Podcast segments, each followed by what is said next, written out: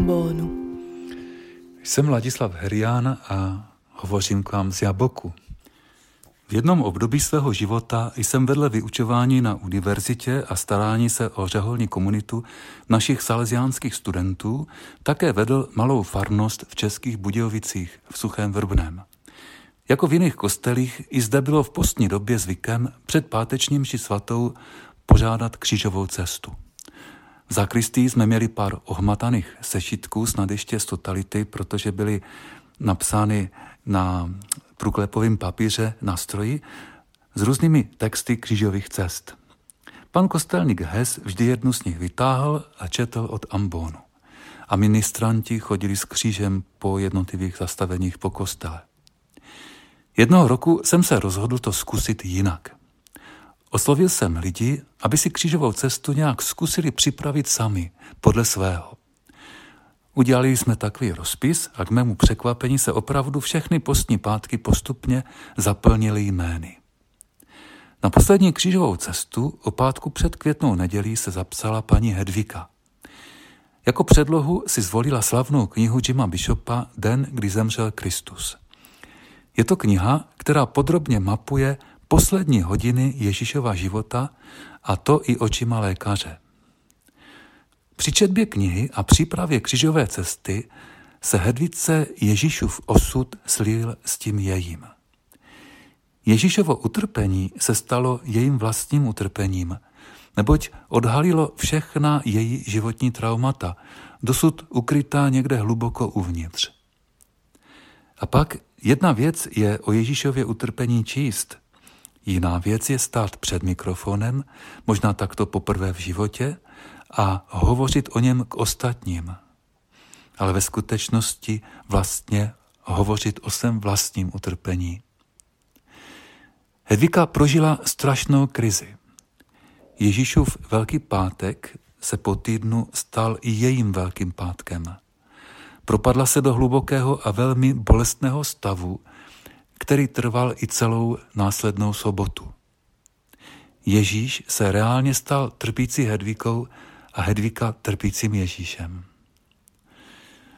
Zanechme Hedviku teďka a pojďme se podívat na jeden z nejsilnějších textů, který tento velkopáteční stav vyjadřuje, který pro mě je z nejsilnějších textů.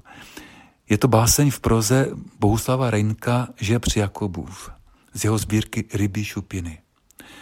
Já nejsem bohužel školený umělec, tak přečtu ten text, jak ho přečtu, ale určitě by si zasloužil lepší hlas. Trpíš-li a máš-li za to, že toho je příliš, uchop svoje srdce, stiskni je, aby na chvíli nekřičelo, a potom pohleď a pomni. Na Golgotě strmí žebř Jakubův. To jest kříž a na něm je Pán, kterého tam zdvihli, a výše nemůže sám ani opít. A daleko jest odtud do království, kam se mu Otec skryl s bezmeznou ironií. Nijak se nevznáší v lehkosti ducha, ale je tažen k zemi, až mu to rány trhá. Visí jako bezduché maso a nic mu nezbývá, ačkoliv je Bůh, než aby jej mrtvá složili na zem a pohřbili do země a potom, aby prošel peklem, než bude zkříšen a oslaven, než vstoupí na Otcovu pravici. Nestrachuj se tedy na svém žebři. Drží tě hřeby bolesti, abys nespadl nevčas ani nevčas nevzletěl. Táhne-li tě země, je to dobré, má právo na tvoje tělo a její krev je lázní na obmytí pyšných úšklepků Luciferových, které se odrazily v Evině tváři, když poslechla hada, a které dědíme a roztahujeme. Tolik Bohuslav Reynek. Často jako Ježíš čníme mezi nebem a zemí a do nebe máme stejně daleko jako do země. Jen tak bezmocně visíme a naše rány jsou trhány hřeby, jimiž jsme přikováni k realitě našich životů. Jak mi řekla do telefonu jedna moje drahá kamarádka Mirka z naší vesnice, tak jsem si myslela, že umřu na koronavirus, ale včera nám zhořel dům. Chytil od švagrova domu. Skoro všechno je zničeno. Myslí prosím na nás, abychom to nějak přestáli a mohli začít znovu. Jsou ovšem s manželem oba v důchodu a tak na stáří přišli o skoro všechno. Mám vás rád, Mirko, Tome, Janičko, Láďo, i tebe, druhá Mirko. Je to takový můj vzkaz vám, jim, pokud se k ním dostane. I tebe, Kájo, když zatímco mluvím tuto řeč, ty v nemocnici na Homolce zápasíš o život. I tebe, Janičko, když opuštěná a v úzkosti pláčeš ze světa kolem a nevíš, co bude. I tebe, maminko, když se bojíš, aby tě ta mrcha nezabila a ta Sibyla, aby neměla pravdu. Mám vás rád všechny, i když to zní jako kýč a chce se mi plakat s vámi. Myslím mi však na Reynku v Žebřík Jakubův, mám tuto báseň spojenou s jedním textem Johnnyho Cashe, z jeho písní Redemption, tedy Vykoupení. Zde je alespoň část mém neumělém překladu z angličtiny. Řinula se z jeho rukou, řinula se z jeho boku, řinula se z jeho nohou a vpíjela se do země. Mezi nebem a peklem padla slza. Z temně rudé rosy vyrostl strom života. A ta krev dala život větvím toho stromu. A krev byla cenou, jež osvobodila zajatce a ti všichni, co přišli skrze oheň a potopu, se drželi toho stromu a byli vykoupeni krví. Řinula se z jeho rukou, řinula se z jeho boku, řinula se z jeho nohou a vpíjela se do země. A jemný vnitřní hlas řekl, můžeš si vybrat. A vinný kmen mne narouboval a já jsem se k němu přitiskal. Text Johnnymu napsal jeho přítel Nick Lowe se svou ženou Carleen Carter, dcerou Johnnyho druhé ženy June. Já jsem té písni původně vůbec nerozuměl, říká Johnny Cash při jednom z koncertů. Až jsem jednou pochopil, že je o mně, je o hříchu a vykoupení. Bohu díky za vykoupení, protože jinak bych tu dnes nebyl. Zanechme teď kultury a pojďme se nyní potěšit dnešním evangeliem. V Janově evangeliu, v Janově Pašijovém příběhu, který se o Velkém pátku čte, mne sice fascinuje jedna scéna za druhou, ale my se zde budeme zabývat jenom tou první. Ježíš vyšel se svými učedníky za potok Kedron, kde byla zahrada. Vstoupil do ní on i jeho učedníci. To místo znal i jeho zrádce Jidáš, protože se tam Ježíš často scházel se svými učedníky. Jidáš si tedy vzal vojenskou četu a od velekněží a farizeů služebníky a šel tam s pochodněmi, s lucernami a se zbraněmi. Říká Jan. No a teď to přijde. Zatímco v synoptických evangelích Ježíše zatnou na Jidášův pokyn, je to ten, kterého políbím, což je něco tak strašného, že jen co si to představím, se mi dělá špatně. To jsme my, lidé, schopni druhého vydat na smrt políbením. Ovšem Ježíš zemře i za něj. I on má v jeho srdci místo. I on má přes tento svůj čin v božím srdci šanci. Je to ale opravdu šílené. No a jsem říkal, teď to přijme. Pojďme se vrátit zpátky do Janova evangelia. Jan Ježíše nelíčí jako oběť Jidášovi zrady, nýbrž jako toho, kterému dal otec všechno do rukou, včetně průběhu svého vlastního konce. Janův Ježíš dobře ví, co jsme zač, tehdy i dnes, a co je tedy třeba udělat. Ježíš věděl všechno, co na něj má přijít. Vystoupil tedy a zeptal se jich, koho hledáte? Odpověděli, Ježíše Nazareckého. Vidíme, že Ježíš zde, na rozdíl od synoptických evangelií, on sám jim vstoupí do cesty a ptá se. No a teď přijde ta veliká chvíle, kdy Ježíš na tu otázku odpovídá, já jsem to. Jenže to není jenom obyčejné já jsem to. Ježíš o řeckém originálu říká ego eimi, což je v kontextu Janova evangelia mnohem víc než obyčejné já jsem to. Jsou to stejná slova, která uslyšel Mojžíš z hořícího keře. Já jsem ten, který jsem. Já jsem ten, který jsem pro tebe. Jsem bytím pro tebe. Ježíš, když říká, já jsem to, ego eimi, říká, jsem Bůh sám, v podobě syna člověka a syna božího. Jsou to šokující slova a neskutečná scéna. Ježíš, světlo světa, září té noci jasněji než všechny pochodně a lucerny vojáků a jeho bezbrané bytí je silnější než všechny zbraně v jejich rukou. Co se tedy děje dál?